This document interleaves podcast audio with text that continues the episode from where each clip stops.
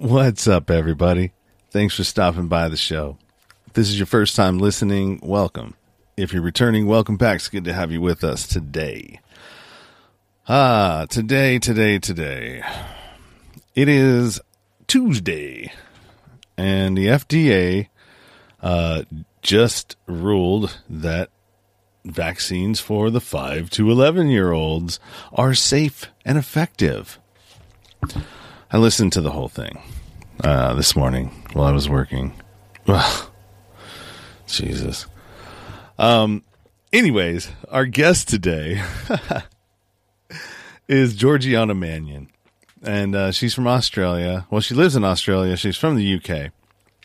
She's got an accent, uh, and she's also got a, a pretty, pretty. Uh, oh, uh, her story was was it wasn't hard to listen to, but I mean, trigger warning: uh, sexual abuse, um, you know, family sexual abuse, and uh, some some other stuff too. Uh, so yeah, it was. Uh, I, I shed a few tears during this one. So just uh, you know, if you got to, um, you know, use some self care. Pause it. You know, if you're being triggered, pause it. You, you walk away. Uh, turn it off. You know, there's no no no harm in that. I, I definitely will understand. Um, so yeah, this is a live stream, and and what I was doing, I started live streaming stuff, and then putting it over here, taking the audio and putting it over here to the podcast. And it's been a while since I, I've done any of that. So if if you're new and you didn't know that that I did that, you'll hear me interacting with the uh, the audience. So basically, people in the comment section from Facebook and, and YouTube, and so that's what you'll you'll hear me referencing, or you know, saying hey, you know, shouting them out or whatever. Um, so that's what that's about. Uh, let's see what else. Um, you know, I had a seven minute one before this that I did, uh, and and I was like on fire I was talking about stuff. I wasn't stuttering. It didn't sound like I was stoned or anything.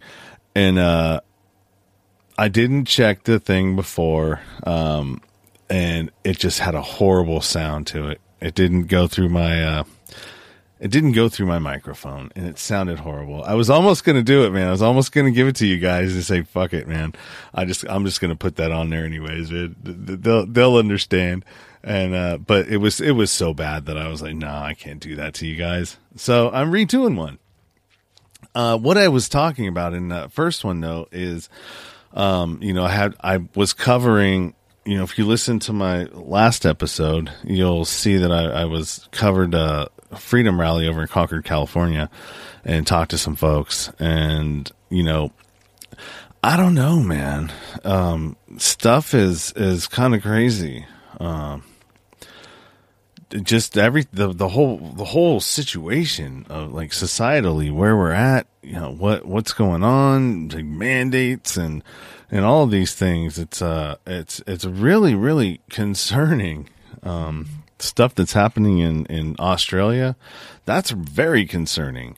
I mean, they're little they're on a, a, a curfew there, a 9 p.m. curfew.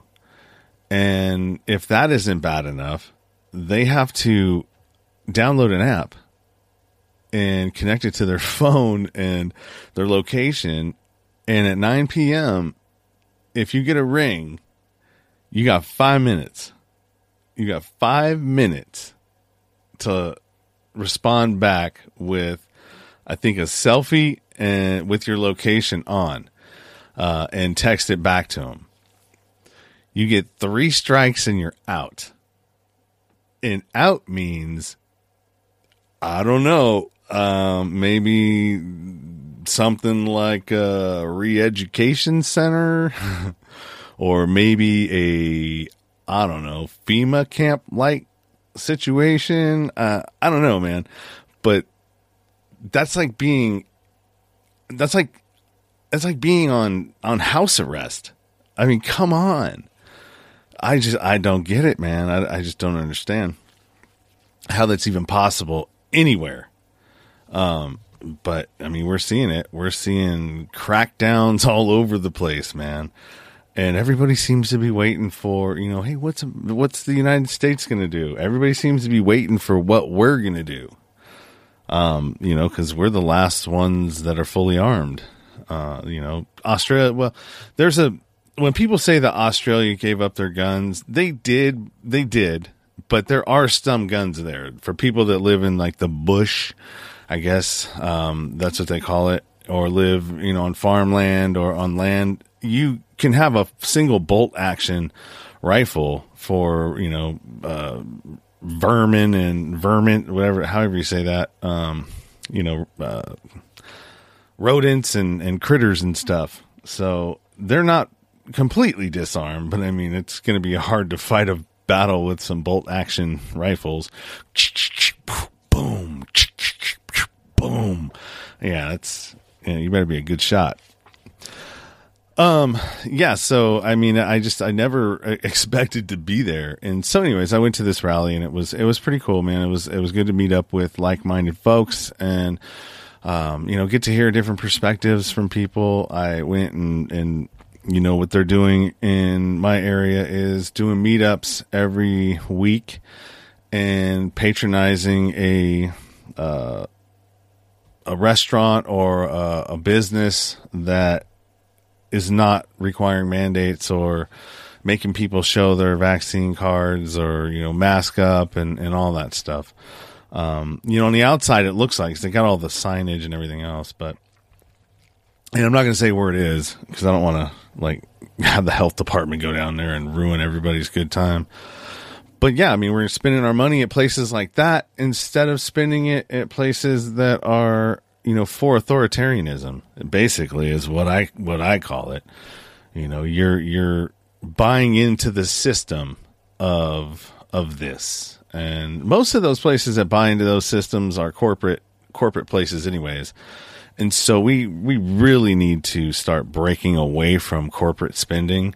Um, you know, spending money on these on these uh, these corporations and these businesses that you know are are a part of part of the problem. So, anyways, this is a good episode. I, like I said, if, if you're triggered at all about you know sexual um, abuse or you've been through something like that, uh, just take it easy on this one. And what else? I think that's it. And I made seven minutes again. Here we go. All right, man. Uh, it's enough of me. Um, oh, now one more thing. Sorry about that. Uh, reach out if you got anything to say, man. If you, uh, you know, if you're a fan or, or, or if you, you know, got some ideas, you want to uh, see if I can get a guest on the show or somebody that you want to see on the show, feel free to reach out in an email. Um, tell me if you like the show. Tell me if you don't like the show. Uh, whatever it is, man. I just want to. I, I know you're out there and uh, I'd like to get to know know some of you. That's about it. So, nowhere to go but up now at gmail.com. So, let's get to the show. Sean Dustin spent time in federal and state prison for drug trafficking and fraud. Upon release in 2006, he had nothing but the clothes on his back, a bag of mail, and legal paperwork. In 2010, he kicked a long-time methamphetamine habit and started the long climb back up the ladder of life.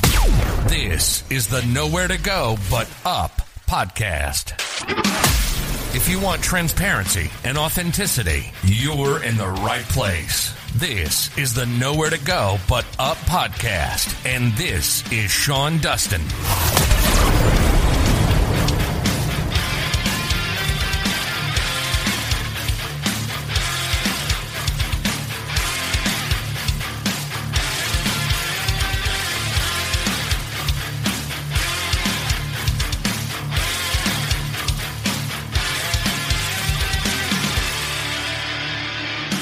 This is the Nowhere to Go But Up podcast, and I'm your host, Sean Dustin. This is your first time listening or watching. Welcome. If you're returning, welcome back. It's good to have you with us. Uh, we got a great guest for you today, an international guest for you, actually. Um, she's either from, I can't remember where, where she's either New Zealand or Australia. That's my bad. Uh, she'll tell us though as soon as she gets here, but she's definitely from down under and has that great uh, accent. Love listening to uh, to that accent. Um, so yeah, if you are watching on YouTube, do me a favor, hit that subscribe button and thumbs the video up. If you are on Facebook, uh, like and share this. You know, the algorithm doesn't like to, to push content unless you're paying them to, uh, actually do it for you. So I definitely depend on the listeners to share these things so I can get some visibility out there. I would definitely appreciate it. Um, also, uh, this is, yeah, I think that's about it. I don't have a whole lot. Um, all of the links, the direct links you can find in the description of the show and, or the show notes if you're l- listening on the podcast platforms when this does reach there. And that'll be a couple of weeks. My queue is actually getting a little bit longer now. So let's get to the guest, Georgiana Mannion. And she is going to share her story of nowhere to go but up um, through some mental health issues, some trauma, uh, childhood trauma, and, and all of that kind of stuff that uh, has helped shape who she is and, and to where she's gone. So let's welcome Georgiana. Hello, thank you for having me. This is very exciting. And what an intro as well to a podcast, your um like intro music, etc. I felt like rocking out. I didn't want to mess my hair up for the podcast. Right, right, and you are a musician too, and you have a mu- uh, your podcast is is uh, revolves around uh, music as well, and artists and and all of that stuff. So, um, what are you in Australia? Or are you in New Zealand? So I'm in Australia, but I'm from England. Okay. So okay. I've been in Australia for over six years now, um, but I'm hoping that I don't get the Australian accent. I'm trying to keep my English one. Yeah, well, that's, I mean, all of them that are different. I love, I love all the accents. Um, I, I feel so basic with my American, uh, but there's so many American accents. It's very exciting for a foreigner like me to listen to all the different American, so East Coast, West Coast, Middle America, then people like who are from Minnesota who just sound adorable. And then, you know, it's just, uh, I, I really enjoy listening to the different accents of America. It's a large place. So, uh, there's a lot going on over there. There definitely is, and you are right about that. There are a lot of different dialects and different uh, accents in in this country. So, why don't we uh, start with you know who who are you? Um, what do you do? And uh, your story. You know what happened, and a little bit of you know what you want to uh, share with us, what you're comfortable sharing.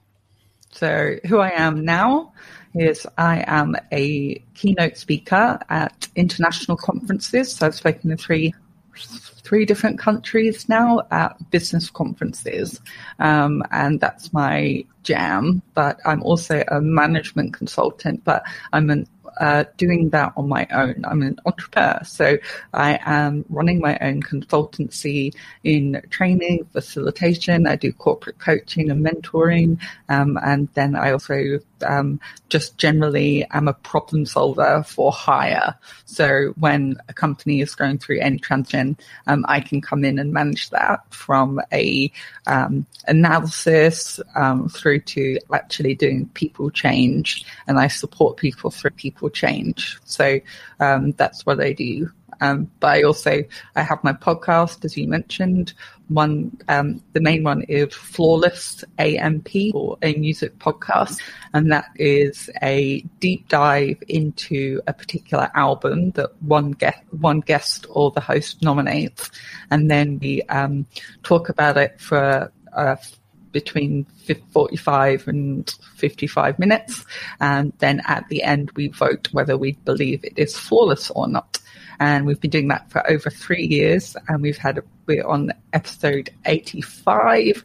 And in that time, we've only had eight uh, flawless albums. So we are quite robust in our um, deep dive of our flawless records, and they have to be flawless for everyone. They can't just be flawless um, to one person or two people. So it has to be unanimous. And of those eight albums, um, three of them were uh, guests. Uh, one of them was one of my co-hosts, and four of them were mine. So I'm the winner at the moment um, amongst my co-hosts, and they, I don't let them forget it. so yes, so I'm doing that, and I've been a punk rock musician, a folk musician, um, an indie rock musician. I play guitar, I um, play bass, and I sing. So uh, I've been in uh, lots of bands. One of them was signed in the record to a record label back in the UK, and we used to go on tour and do it all in the punk DIY way, where we crash on people's floors and uh, just like tour and stuff, and like um, get get drunk, pass out, wake up in the morning, drive to a new city, and do that on repeat. So um, yeah, it was just really awesome. So uh, yeah, I was really I was really uh, lucky to be in a band that people wanted to listen to, and we even had vinyl pressed by a record label. So I have genuine vinyl records of my album, um, and I've got a couple of copies in Australia.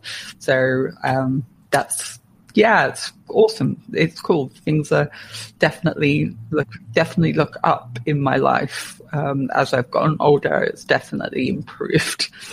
So yeah, that's that's great. Um, yeah, vinyl. What is that?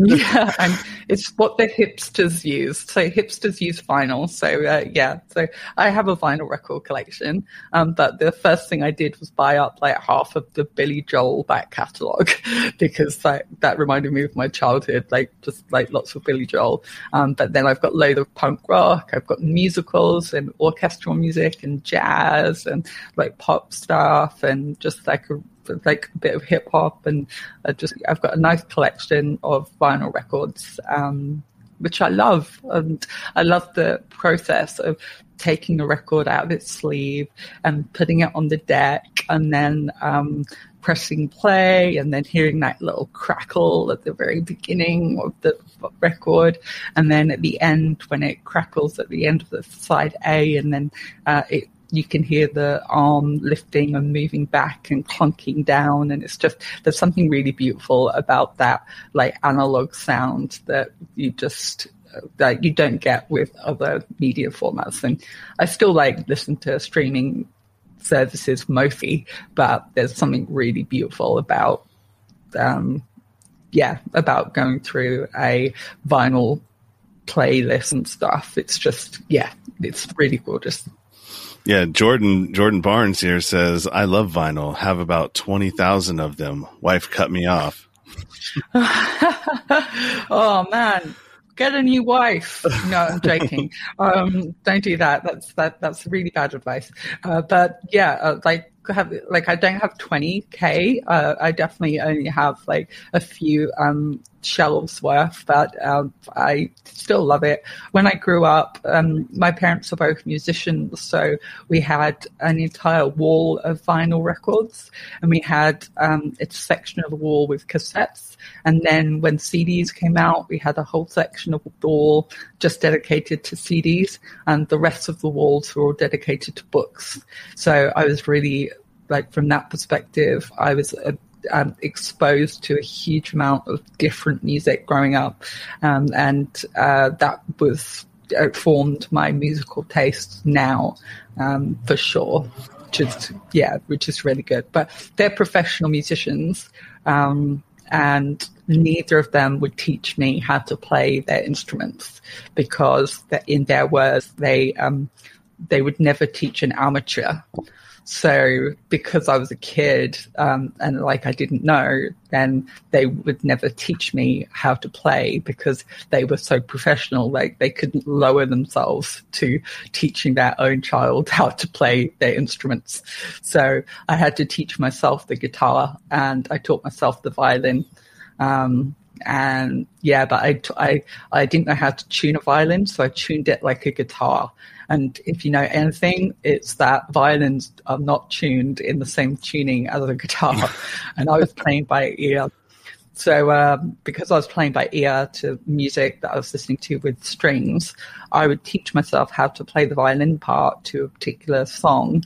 And then um, I think my mother took the violin from me one day and she said, that's not how it's tuned. So she tuned it properly. But I was like, well, I learnt by ear and muscle memory. So now I can't play anything because uh, I've forgotten how to um, do anything because uh, she tuned it. So I had to tune it back to a guitar and learn it that way. So yeah, it was a, a she she judged me for my violin playing, but never actually taught me to play yeah, I, you know, I wish that I had learned how to play a, a, an instrument. I mean, I still can. It's never too late to, to take up one and, and learn it. But the guitar always seemed like the one that I'd want to do just because I love rock music, classic rock, uh, and all of that stuff, you know, uh, alternative, uh, rock, um, Incubus, and all of those '90s, those '90s bands like uh, Nirvana and and all of that good stuff, man. Um, uh, well, I, I, just to upset you,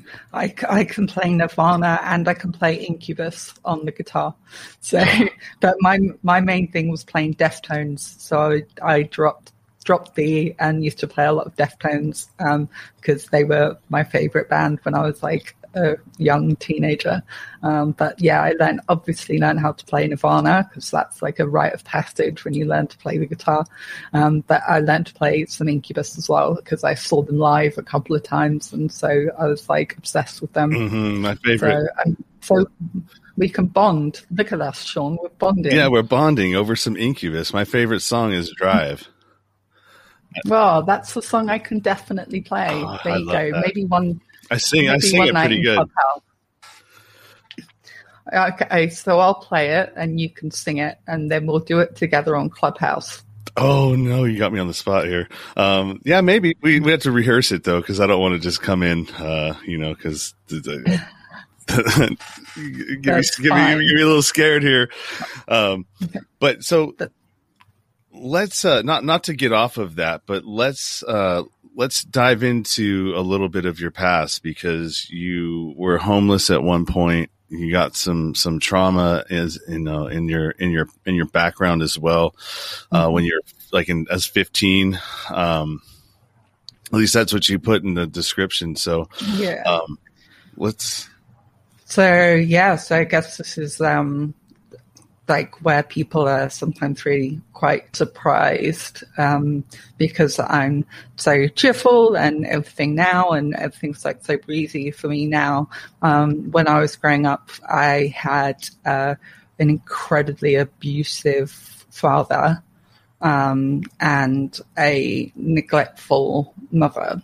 So um, my father's abuse was constant. He um, sexually assaulted me and I don't even know when it started or when it ended. It was it's just a blur.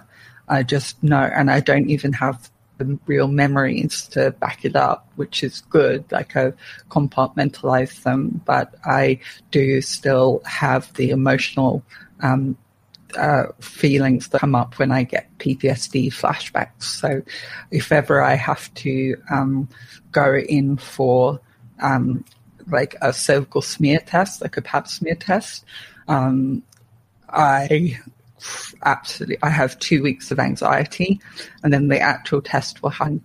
Um, and because it's invasive, um, I then have PTSD, emotional flashbacks for two weeks. So just one test can put me back an entire month of my life, and I'm numb, and I don't know how I can't feel, I don't know how to, I, I'm less loving with my partner. I can't be intimate with my partner um, because I don't feel like my body is my own for a period of time because I have this PTSD which is haunting me. And at the moment, I have cervical cancer again. So I've already had surgery once. I have cervical cancer again, and they've also discovered that I have fibroids, Thickening of the uterine walls, and I have complex ovarian cysts in both of my ovaries. So that's even more invasive um, uh, tests that they have to do.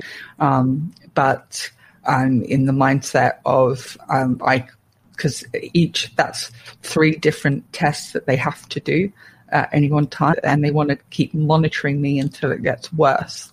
And I'm in the mindset now of um, feeling more empowered to say, no, you either remove the organs because I'm infertile anyway, so they can't throw the, you know, childbearing age thing at me. I'm infertile anyway because of all these things. Um, and my partner's had a vasectomy, like we're not having kids.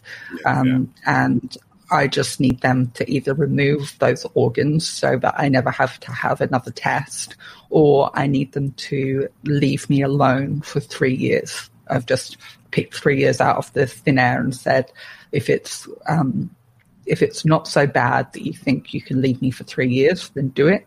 If it, if it's you think it's going to be bad enough that you can't leave me for three years, just take it out.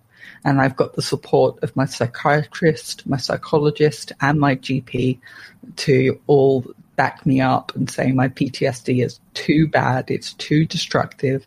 Like the amount of diazepam I have to take is unreal. So my anxiety levels are so high that I, I can take 12, 12, between 12 and 20 tablets of Valium in a day and it won't even hit the sides of my anxiety and it doesn't make me sleepy or anything. So it's like, it's really severe.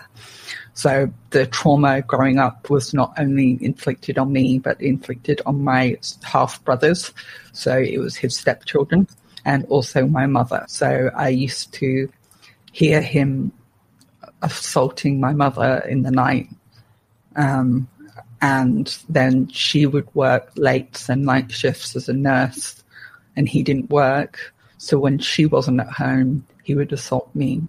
So she had no idea that he was assaulting me, and I didn't want to say anything. Um, I was so ashamed, and I was like living in fear. Um, and I never said anything to her because I knew that she was going through it too. But it's just like he took turns depending on who was available um, in the house at any one time. And he was physically abusive as well. So he used to beat the shit out of me. Um, and I would have to just wear baggy clothes to school to hide bruises. And he would beat the shit out of my mother. And he nearly killed her a couple of times. Um, one time he was strangling her with her own um, dressing gown cord, and he was strangling her so much I thought she was going to die. And I was I was probably about seven years old. Um, it was all because she bought a bottle of gin that she wanted to save for Christmas, and he'd come home drunk because he was an alcoholic and a drug addict and a drug dealer and he'd come home drunk and he was desperate to know where the gin was and she wouldn't tell him. She'd hidden it in one of the garden sheds and um, she wouldn't tell him and she wouldn't. She was just holding on to that for dear life and he was killing her. And I called the police. Um, I was, you know, like seven years old. I called the police and they showed up. But my mother was so ashamed because she was brought up in that way of, you know, you don't you don't show your weaknesses or anything.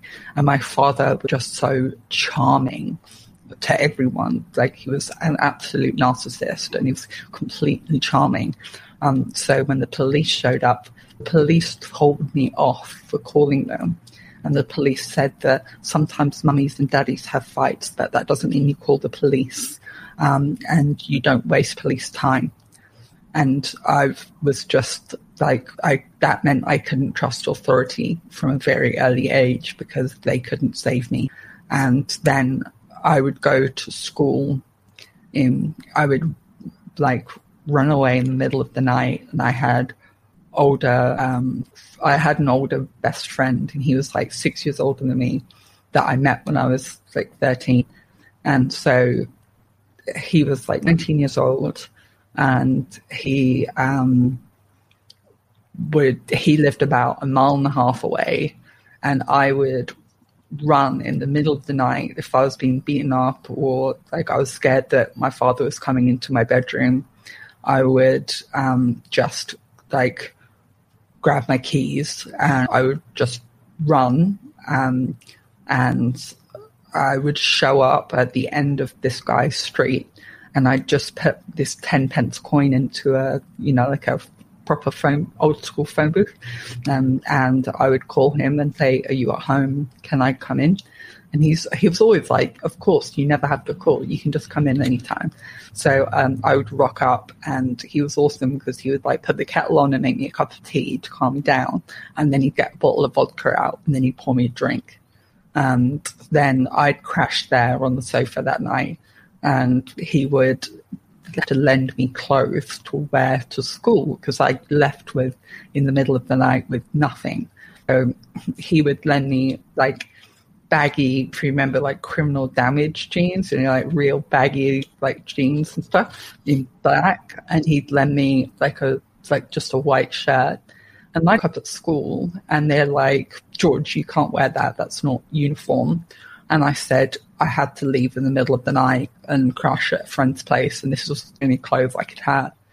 And my school never did anything. So my teachers knew that shit was fucked up at home, but they never called social services. They never did anything. Um, so they, they adults I couldn't trust either because they didn't want to get their hands dirty in business. And because I was so cheerful and friendly and friends with everyone at school, and I, I always got A's in all of my tests and everything else, I guess they kind of just thought, well, she's coping, and they left me alone. So there was like, and I was part of a theatre company too, and they, my father would show up at a play, and he would um, sit there for maybe the 10 minutes of the play or, you know, musical or whatever, because I was an actress. And he would stay there for the first 10 minutes and then he'd go into the bar and then he'd sit there and drink for the rest of the play. And then he would walk through the doors during the applause at the finale um, having not actually seen play, and then he would go drunkenly in front of everyone in, at the cast party afterwards. He would drunkenly start shouting about how incredible his daughter was. She got it all from me, and she's so talented because of me, and that's why she's such a great singer, and everything like that. And so he would just do that in front of everyone and embarrass the shit out of me but they all saw him as just being a real doting father. And then we'd walk home together and he'd just beat the shit out of me um, for no reason, just like because he felt like it. So one moment he's singing my praises as like the most glorious child in the world in front of everyone to make him look good. And then he would just walk me home. And I remember there's one stripper's long hedges um, that we had to walk past, and he would like pin me down in a hedge and just like beat me up, and just because that's how he felt. And he was, uh, he had paranoid schizophrenia because of um, drug and alcohol abuse. So he used to smoke a lot of weed. Um, and he had acid flashbacks from the 60s. Um, and so he would like just have these flashbacks where he'd run around the house like what like like threatening us all because he was convinced that we were going to poison him or something, or he would just have these real delusions, um, and then he'd go and pass out somewhere, um, and then so schizophrenia was all over the place, and he would abuse me one night, and the next day he'd buy me really expensive audio equipment for my because I was obsessed with music, and he'd buy me some really expensive speakers, and it was like, you, is this an apology or do I accept these? And I it was just a really conflicting thing for me as a kid to say like. Um, he would like give me this expensive equipment or buy me CDs and stuff. Um, but it was after he'd assaulted me or he'd done something that that beaten the crap out of me the night before, and it was like a really weird and like I, I never knew whether it was coming or going. Um, but I guess like one thing that I learned from him was I instinctively learned how to um, read a person's face in a second, a millisecond. I had to be able to read a face because I needed to know if somebody was going, if he was going to blow up or if he was going to hug me. And I could sometimes tell by the way he put the key in the lock in our house. And as he turned that key, I could tell you if I was about to get a bean, I should lock my bedroom door, or if he was going to come with a gift. And it was just um, that experience, as horrific as it was, has actually made me an incredibly good management consultant. Because I can be in a board meeting and I can tell if somebody's unhappy, or I can be um, giving a keynote speech to 300 people and I can tell if somebody's engaged or not at 300 people. Because I'm just running my anxiety test like um, like doing a millisecond at a time to all the people in the room, scanning the room constantly, and like I'm tailoring what I'm saying and tailoring the work that I'm doing based on a room of 300 people at a time.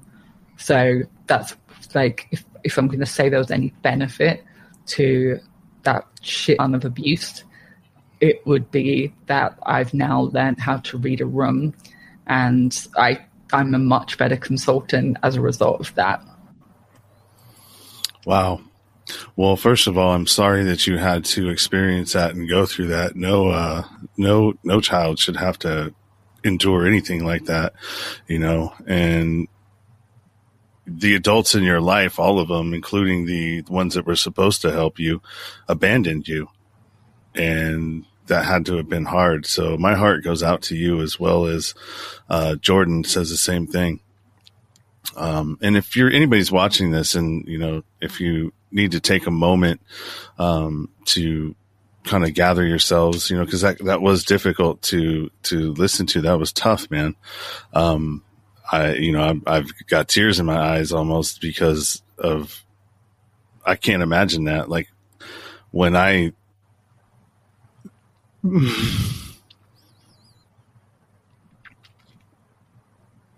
But I think of my own daughter, like I would never do anything like that. You know, like that never even crosses my mind. Well, that's testament to you. That's how it, that's how it should be. So, I'm sorry that you had to go through that and you're really strong.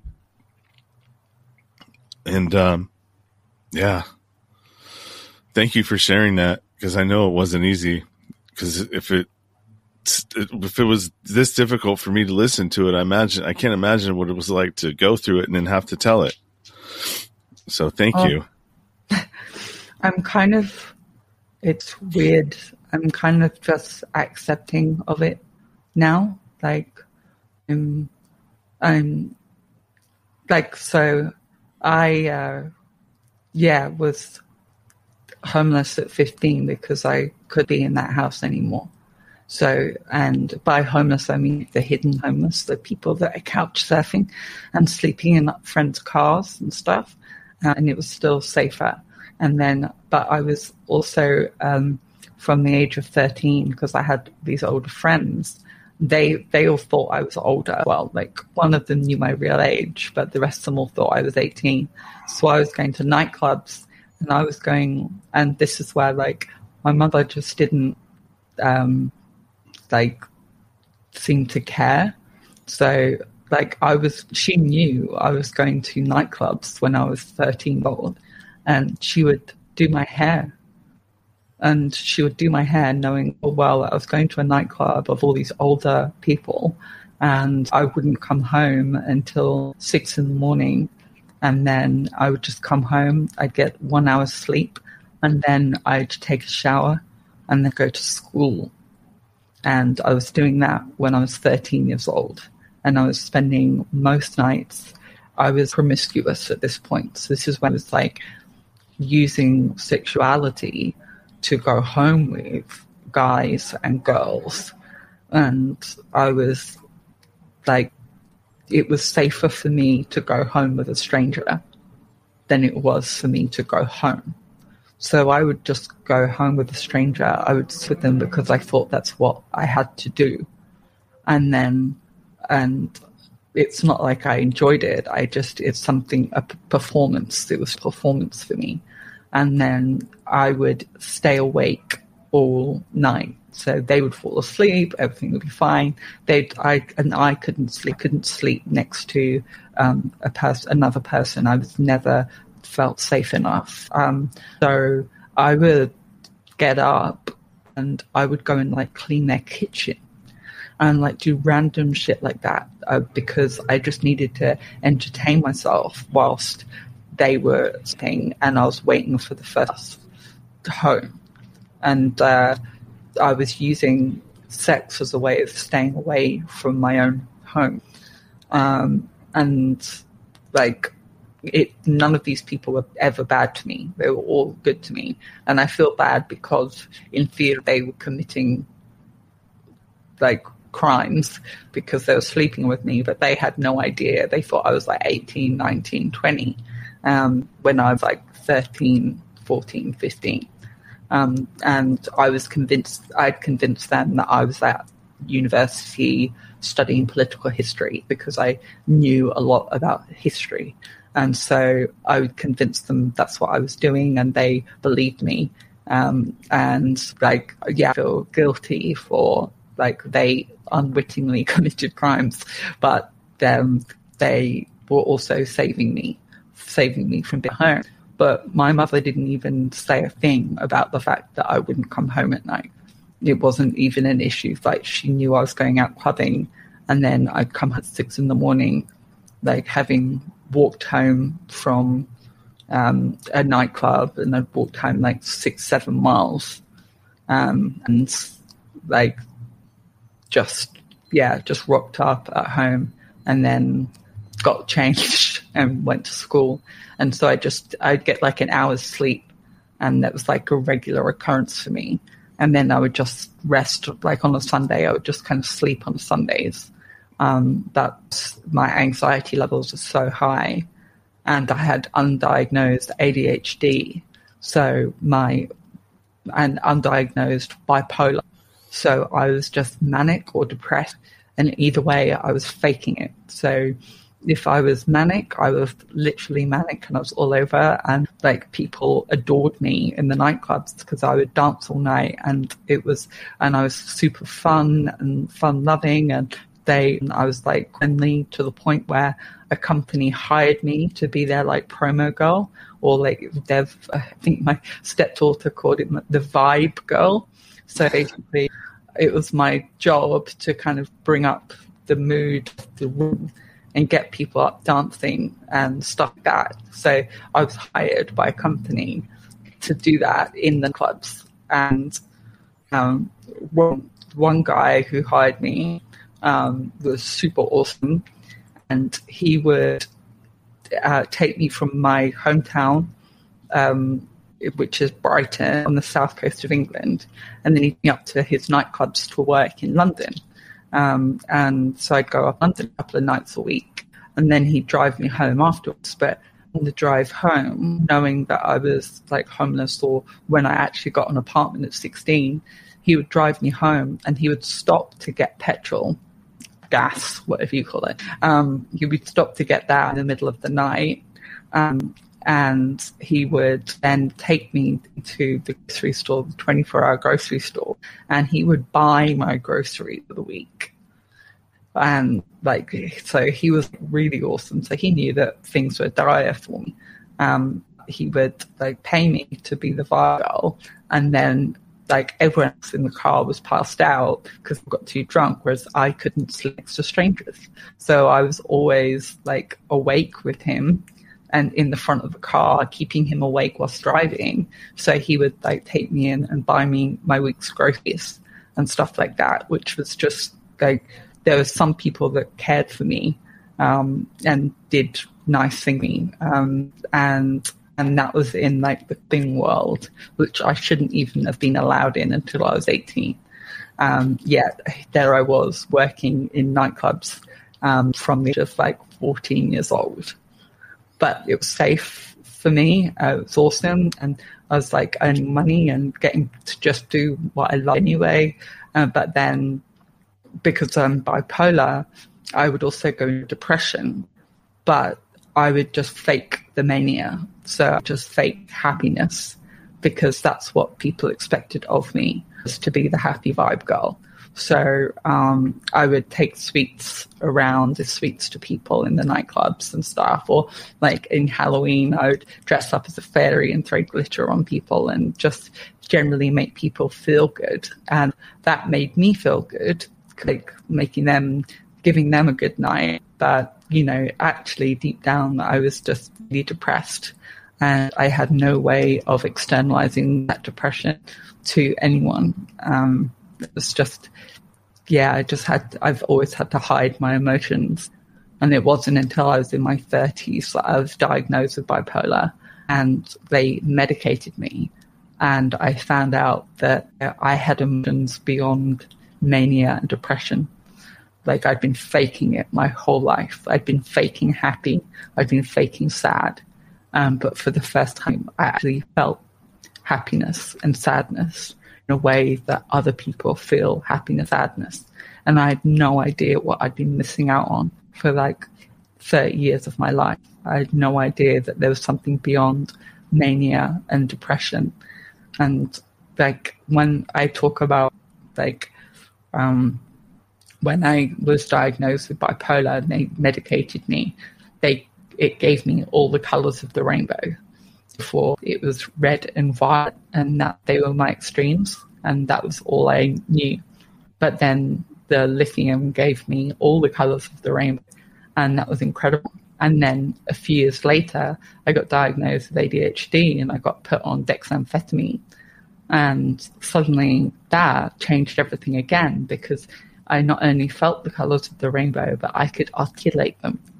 So for the first, it took me until I was about 35 years old, 34, 35, before I was actually um, able to have the emotions that other people felt and be able to talk about them in a meaningful way, which meant that therapy got easier because I could say, I felt genuinely happy today, and this is why I felt happy, and this is what happiness felt like for me. And I'd never, I'd never had that before. It was just it was just the extremities and I was just faking. I was, and I was using so much energy faking being happy all the time at school, at theatre, at the clubs. Like I was just faking it. And, um, because that's what people expected of me.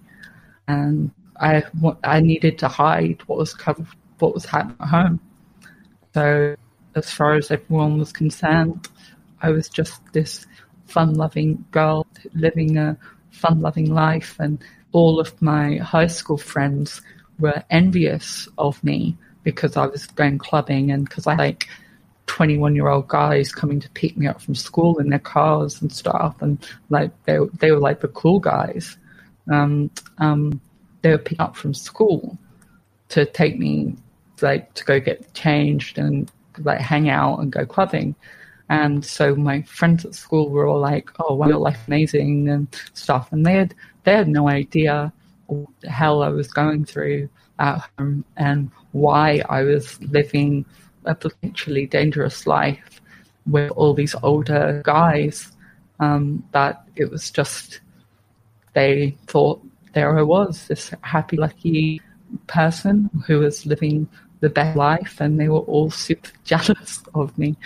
Um, and yeah, and that, there's nothing for them to be jealous of. Like I, I didn't enjoy sex until I was 17. I didn't actually like I was doing it and putting on a great performance. Um, had a reputation, but um, it wasn't until I had a relationship with someone I felt actually safe with him when I was 17 that I thought to myself one day, whoa, is this what it's supposed to be like? And it occurred to me that it's the first time that I would enjoy for myself. Like sex was taken away from me um, at an early age, and I, I don't even know when it was taken from me. And then I was giving it away for sanctuary. And then it wasn't until I was new and safe with a friend that um, I felt something and I enjoyed something. And I asked him for what I wanted for a change instead of me always giving up what they wanted. And I was the one who was like the perfect, like, one night stand because I was always like, what do you want? Um, and I would give them exactly what they wanted. And then I would leave in the morning before they woke up and stuff. So I was the perfect nightstand for all these people. I didn't want anything from them. And yeah, it was just, I never realized that I was allowed to enjoy sex until I was 17, by which point I'd been having sex against my will for uh, like over 10 years. Yeah, man, that's uh well I mean you were you were trying to survive for one and then also you were using that as a tool um to you know find shelter or safety, you know whatever it is that you needed to do with it. Um so yeah, that's that's tough, man. Um like I said, man, my heart goes out to you. I, I had no idea, you know, like because we, I, I talk to you and hear you almost every night in Clubhouse. You mm-hmm. know, when when we go in there and you know we're just all having a good time and you know talking and connecting and and joking around and you know and I think that that's part of the the amazing part of Clubhouse is that you know we you can connect on a on a on a, a deeper level with people and just getting to know the stories, you know, Tanner's, you know, doing his fireside chats. You know, I interview people as well, um, and the real stories behind, you know, who the, who the personalities are. And, you know, I, I, I really do appreciate your transparency and, and your ability to be honest, um, and, and tell your story, you know, even though how hard it is. And, you know, I do the same thing and so I, I really respect you and I respect, you know, what you're doing and, and being courageous enough to tell a story that could potentially save somebody's life who could be listening to this. Well, I respect you and your transparency. I think that what you're doing here with the podcast is awesome, like giving a voice to people um, to share this stuff. But yeah, I guess like I did go through all of that and I um, have come out at the other end. It's taken me a long, sick, long road, um, but I've come out at the other end with this ability to live a more successful life. Um, and like, I did seek, like, when I got older, I did seek help with therapy and I did seek help with medication. And that was um, probably like something that de- well it definitely saved me because I was um, suicidal when I was young. Um, I was also anorexic, um, partly because of my mother. So she had this perfection complex, and like, everything had to be seen as being perfect, even though everything was awful. And I was probably like um, a, about eight years old when I was trying on a dress, and I'm an hourglass figure. So I, you know, I've got a little waist, but I've got wider hips, um, which I love now, but I hated back then because it was, it was, it was fashionable to be straight, up and down, and like androgynous. But um, yeah, I, my mother is straight up and down, but uh, her mother was an hourglass. So I looked like her mother. I never met her. She passed before I was born. And I was just, I was in this clothes shop and I was trying on this dress and it was kind of meant for people who were straight up and down. And I said to my mother, like, did I inherit these hips from you? And she said, I was never that fat when I was your age. And I was like, oh, I must be fat then. I wasn't fat. Looking back, I was fat. I was a dancer and I was in theatre. I was running around. I was anxious. So I was thin um, and I was vegetarian and everything.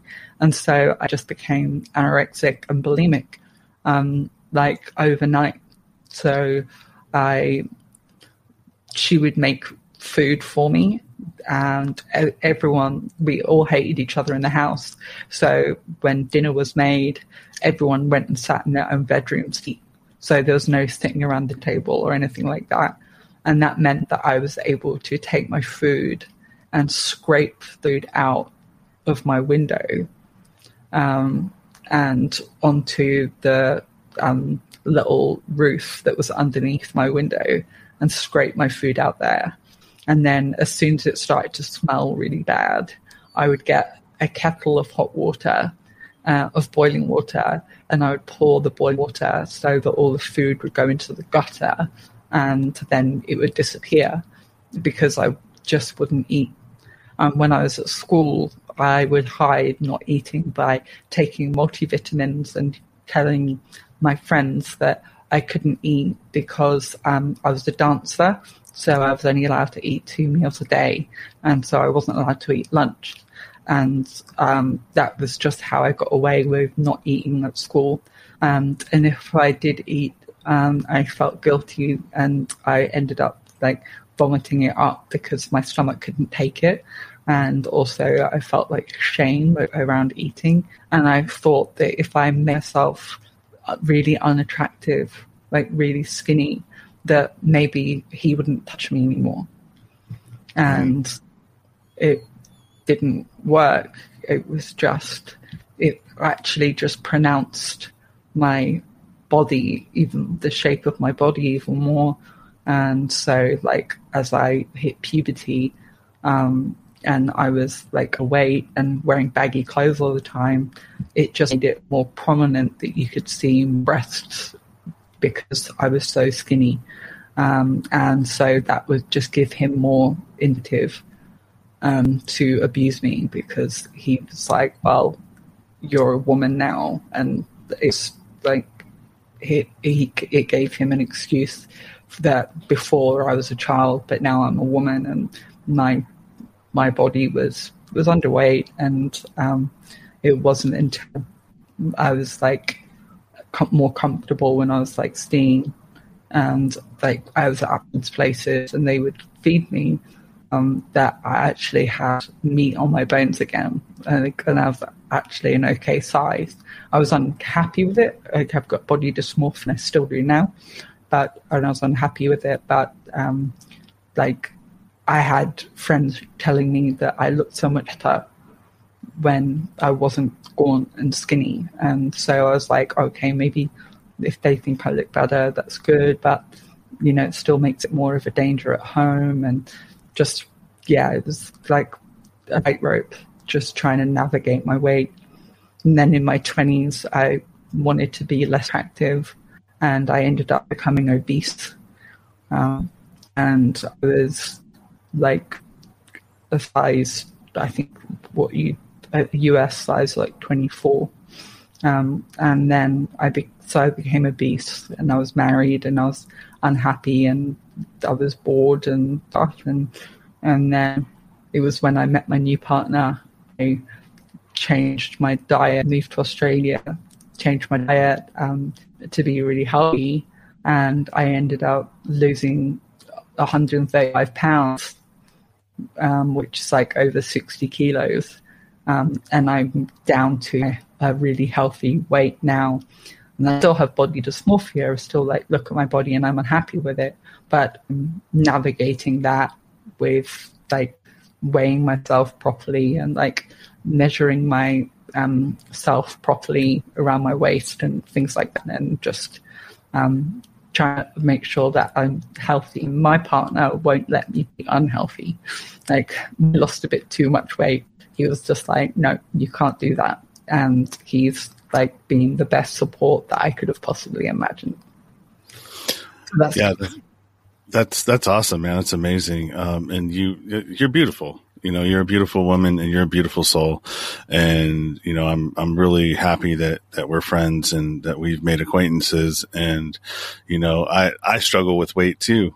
And, you know, there, has been times when I would, um, you know, when back when I was an abusive person, you know, I would be, I would lash out at my ex for her weight, but it was really when I really started looking at it and, and dissecting it, it was really me not liking who I was, projecting it onto her because of how I felt about myself. So, you know, it's, uh, the, the mind is crazy and the, the, way we do the things that we do and how things get manipulated in our head and mm-hmm. twisted around, um, because of things that we've been through or, or, or just thoughts that get put in there, um, you know, from wherever.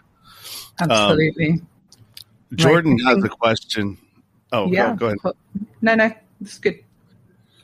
Jordan has a question. He says, uh, you don't have to answer this and I don't know the right answer, but I am wondering, have you forgiven him, your father? I'm, I'm assuming that's who he's talking about. Was that part of the healing process? So that's actually a really beautiful question, Jordan. So thank you for asking me. Um, so um, I have not forgiven him, but I have come to a period of acceptance of what happened to me, and I know it was not my fault, and I, um, I, I, actually so um, I ran away when I was seventeen. I moved 250 miles away from my hometown. Um, I disappeared, and I didn't tell them where I was going, um, and I uh, wanted to stay hidden. So um, I did. I disappeared and I spent 30 years living in a different city. Um, and then I moved to Australia. Um, and I, kind of, I went on this self kind of course thing. And um, I came to accept my mother for who she was. So I hadn't been to her for five years because she was um, she never showed love or affection, um, and she was really distant when it came to me discussing my disabilities and um, mental health and everything else. And I couldn't deal with her for, and I actually just stopped talking to her for five years. I went on this self help course and I contacted her and I just said, I, I accept you for you are. Like, she's never said, I love you. She doesn't hug me. She's never been affectionate. And, she, and I was desperate for a mum, that she's always been a mother, like never been mum or mummy. She's mother. But I've come to accept her who she was. I contacted her, and now she's in my life, and we FaceTime regularly, and um, I've just accepted who she is as a person. Now, with my father, um, I actually uh, did seek him out after like 16, 17 years. Um, I finally found him. It took me about a year, but I finally found him. And I spoke to him and um, like I called him up. I got his phone number from my step brother. Um, and I got his phone number and I called him and I just said it was me. And he, his instinct was to lay into me for 10 minutes. Um, and I just listened to him. Um, my partner sat next to me and he was like crying. Um, and he just laid into me for 10 minutes about what a horrible person I was. Um, and because uh, I was going to, I'd threatened to take him to court. I was 18, but I never did it. I never got the nerve. So he must have thought it was going to be about that. And then I just said to him, I think you'll agree we all went through hell. So then he went, okay, and started talking about for 10 minutes about how incredible his new life was. Um, his wife and her kids and this, that, and the other, and how one of them's a millionaire and this, that, and the other. And I just went, okay, I'm really happy for you. I'm glad you have that in your life. And then he was like, again, taken aback when he realized that I wasn't there to berate him. And then he said, then spent the next 10 minutes in tears talking about how amazing I was. And like, you know, not having me in his life and everything else, and he was in tears and stuff. And I said, I would like to try having a relationship with you because I hadn't forgiven him but I had accepted. And I just decided that I can't be held hostage by him anymore. So um, I started speaking to him on the phone, and he's old, he's in his 70s, um, speaking to him on the phone. And then I went back to the UK to visit people, and I organized to visit him. And I walked up to him and I gave him a hug. And he was like taken aback, and so was, so was my stepmother, and every, you know, like they were all taken aback. And my partner was like shocked because I just walked straight in to his like house and gave him a hug and sat down next to him and started talking about the nice parts of my childhood, you know, music and stuff. Started talking about the nice parts of my childhood. And I decided there and then that I was drawing a line and I was starting anew because if he's a new person, then we can start a new relationship and I can have a father. So I tried that and we, so we met up a couple of times and we spoke on the phone um, when I came back to Australia. And then he was um, still being a narcissistic twat over dinner with my partner, but my partner just like held my hand under the table, like he knew he knew that he was just trying to pop show. So um, and I let it slide. But then I came back to Australia. It was after about seven months of having him in my life he um, called me and his wife was away. And his wife used to be in the Colombian military, so but she kept in, in line. but she was away visiting family. So um, uh, he was on his own.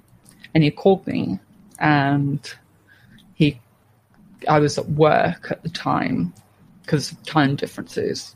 And uh, he called me and I, I was like, oh gosh, like, I wonder what he's calling me for. I hope it's not an emergency. And I answered the phone and immediately I knew he'd been drinking whiskey. Because when he drinks beer, he's friendly. And when he drinks whiskey, he is not. And I know that from my childhood. So he called and started to berate me, calling me a greedy, selfish bitch. And I said, well, what have I possibly done to deserve this? and he said, "You came over to and you saw me, and you couldn't even throw your old man a couple of grand." And I was like, "Pardon?" And he was like, "You've told me you come over and you've got this great life, um, and you couldn't even throw your old man a couple of grand, you greedy little selfish bitch." And I said, "Well, I thought I had money, and why would I give you why would I give you money? Even if I had the money, why would I give you money? And he's just like, You always were greedy and selfish and everything else and he just went um, he ca- carried on. I, I wouldn't let it slide. I said, No, no, why do you think you deserve my money? Back all this time, etc. And I held him on the phone and I was late for a board meeting, but I held him on the phone until he um, showed his true colors seriously, and he just went, "Fuck you, you fucking bitch! Get out of fucking life! I don't want you! I don't want you! I don't need you! I don't need your fucking money! Um, stay away from me, etc." And I was like, "Well, if that's the way you feel, I accept." And so I just accepted that he wanted to cut me out of his life. And then he tried to. I went into the board meeting, um, and I could see him trying to call me like another five or six times and I had to take my phone to the table and I texted my stepmother um, and I said, he's been drinking whiskey. This is what he's just done. It's what he's just said to me. And I texted my stepbrother um, who lived nearby. And I said to him what had happened. And he said he was so apologetic. It was unreal. And i was like you don't need to apologize. This is just who he is with me. Um, and I never told them what he did to me. Mm-hmm. I always, because I drew that line, I never thought it was not my story to tell, like, it wasn't fair to tell them that the person they've been living with is that kind of person. So um, I texted my stepbrother and he said um, he was going to go and delete my number from his phone so he can't call me anymore. And I said, that would be great. Thank you. So now I am complete. I am whole and complete because I I stepped up and I gave him every opportunity to be in my life. And he is the one that threw it away. And it was on his terms. He self selected himself out of my life. So, although I can't forgive him for what he's done, I've accepted what he's done. And I am, I'm complete in myself with what happened to me. And it, apart from the uncontrollable PTSD, like I feel like I can share my story openly now and I don't feel shame or guilt and I can like do podcasts like this and be open about it and I don't cry I don't feel anything about it anymore I'm just complete with it. So um that if I hope that was a good answer to your question Jordan yeah, that was an amazing answer. And I'm the one that cries. It seems like I'm crying way more lately than than anything else. But uh, you know, I'm just honestly, it's uh, it's just having a daughter and and knowing like what they need in their life and the kind of love that they need and support and and you know being like I hug my kids so much like it's like almost anytime I it's like it's almost like I'm overcompensating because you know a little bit about my story and that my you know I have a daughter that I lost when I was when I was younger. I mean she's in my life now, but I mean I had abandoned her at one point, and so it's like I was almost trying to overcompensate with with this daughter because of the mistakes I'd made with the last one, and so it's like God, I feel bad for you, Red. You know, you, your old man's trying to compensate and, and over love you because of you know the situation in the past. So, you know. Oh, um, I do that. I have stepdaughters, um, and they were 12 and 15 when I met them. And I was over, I'm like really in their life. And they're in their 20s now and one of them has given me a grandlove, which is nuts.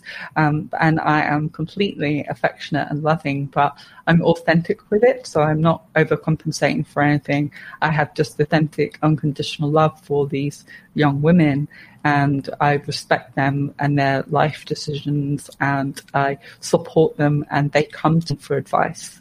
And I love the fact that I have that and that relationship with them um, because you know it being a stepmother is um, a really difficult position to be in of, of, teenage girls. You know, like, are you trying to take over from my mom? Or are you taking my dad away? And all that kind of stuff could have happened. But we have just these we although we had our ups and downs when they were teenagers and we're all living together and like I wanted them to tidy rooms and stuff like that. Um, it was just we've now I'm now in a position where I have the most incredible relationship with these two young women that even my partner and I, we've been together eight years, but even if my partner and I weren't together anymore, I would still have this relationship with his children and granddaughter. Like that would just, that's just a, a given because I've built my own relationship with them. And I can't imagine being anything like my parents were. Like, I tell them that I love them and we hug and they tell them me that they love me and I can't imagine ever abusing assaulting or hurting them in any way.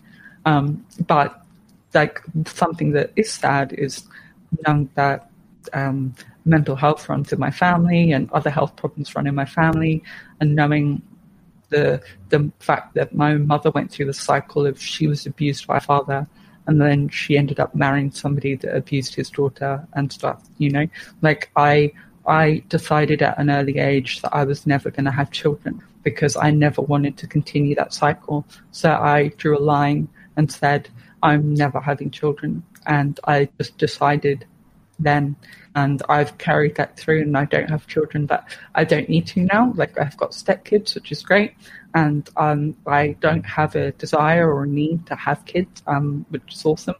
Um, but like it was just it's just really sad that at an early age I thought I can't do what I can't I can't possibly continue the cycle just in case. And I can't pass on these genetics um, just in case so I decided when I was about 11 that I was never going to have kids. And I carried on my whole life. And then I um, became what I call a foster girlfriend. So um, I would go out with boys until they found their forever home. so um, uh, pretty much every all of the boyfriends I've had since I was 17, or even my ex-husband counts, has the next person they've been with has been their wife or mother of uh, you know mother of their child. Um, and so like I fostered them and made them good people, and then I've passed them over to somebody else to do the living with, um, and to do the yeah the kid and the marriage and everything. So yeah, I'm a foster girlfriend, uh, but I'm yeah. That's an interesting way of putting it. Um, I, I, didn't mean to laugh at that. I just I got a, a chuckle because I'm like, huh, that's a. I, no, it's funny. It's supposed to be funny. Don't worry about it. It's supposed to be uh. like I'm supposed to be a funny person. Don't worry about it. Like, um, yeah. So it is funny. I'm hoping it's not the case with my partner now because, like, he is 19 years older than me. I, we've got stepkids, you know, I've got stepkids with him and everything. And We have the, I have the healthiest relationship I've ever had in my life, like the most authentic. He will call me out on my bullshit in a way that other people haven't. And um, he's helped me through my mental health struggles and he's helped me suicidal thoughts and ideations and stuff. And he's helped me through a huge amount to the point where we're now in the most stable that we've ever been. And the eight years, is, it's just been incredible. So I'm very lucky that I've settled down with somebody and who is also um, wants to live life to the fullest so we want to live all over the world. We want to do all these crazy things, and we're we're doing it. We're both entrepreneurs, and we both and we like live in a great apartment because we don't want to own anything, so we only rent now because we if like if you own the house, you settle down, and we don't want to do that. So we've committed ourselves renting for the rest of our lives, so we can rent in different parts of the country or the world and live like the only commitment I've truly got is I've got two guinea pigs. um, so they have to come with me. But uh, yeah, it's just I've got this like incredible like relationship now, and at a really great place with my mental health, and like it's being well managed, and I'm comfortable sharing my story. And if it can help one person, as you say, if one person hears this and is impacted and knows that there is a light at the end of the tunnel, or they can achieve and they can look at the benefits of what they endured. Because I can, I can endure anything now, because I've already been through hell, so I can go, I can just endure um, literally anything. So that's a superpower that I have is endurance. I have a superpower of reading a room, and I have these great just superpowers which have come from the life I have lived, um, and that's and, that if it just takes reframing things and getting the right help, and then anything's possible. Yeah, I'm gonna pull this uh, national sexual abuse hotline number because it's one thing that I, I always I, I, talk about a lot of these things, but sometimes I don't give calls to action, and I need to get better about that. But I wasn't. I didn't. I knew the, I knew what your story was going to be about, but I didn't know it was going to be like that.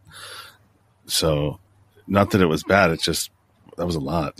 Impactful, maybe. Yes, yes, yes. Very impactful. Absolutely, you do share it. So, um, I think that's really important, um, because like getting getting help um, uh, is and talking to somebody uh, is really important. Um, yeah. So the number on the screen right there is for the National Sexual Abuse Hotline. And, you know, I'm sure you could probably, if you're in another country watching this or if you're somewhere else, I'm sure you can um, maybe call that and they can give you resources. Um, you know, can I out the Australian one just because I'm in Australia, so people will see this. Yep. Is one eight one eight hundred seven three seven seven three two. One um, eight hundred seven three seven seven three two. Seven. So that's so that's the one eight hundred respect number um, in Australia. So I think that's um, yeah, really a valuable resource as well because I'm All in right, one Australia. more. One more, one more time. 1 800 737. Seven three two. So 732. Oh, your numbers are different in Australia, huh? Yeah, A U S T I A. we have fewer people, so we have shorter numbers. A B E U S E.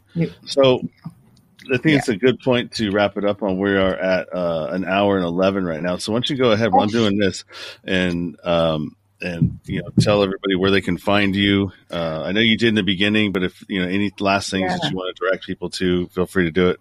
Well, there's one thing that I'd like to share, which is um, I've got a new website which isn't up yet, but I have the domain, um, and that's going to be gingergeorgiana.com, um, and that is uh, going to be where I host a podcast where I interview inspiring people um, about stories. Um, and I like to think of it as like Oprah with drinking wine and swear a bit. Like that's kind of like my, my jam.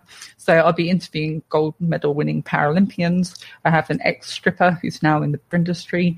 Uh, I've got women's rights activists for abortion campaigning, um, and then drag queens and all sorts. So there'll be it will be interesting. There'll be the Ginger Georgiana podcast. Um, and it's on all my socials. So if you follow me on Clubhouse or if you follow me on Twitter, um, Instagram, Pinterest, um, it's all Ginger Georgiana. And so, um, yeah, that would be awesome if people followed me on there. And then when I know we're live streaming, but by um, in the next couple of weeks, the website will be up and it will have not only the cast, but it will also have details of the stories I can tell for um, people um, at mental health um, like conferences and uh, people at um, uh, sexual abuse conferences and things like that. Like I'll be able to share my story. So georgiana.com will have my story on there, but it will also have a link to the podcast.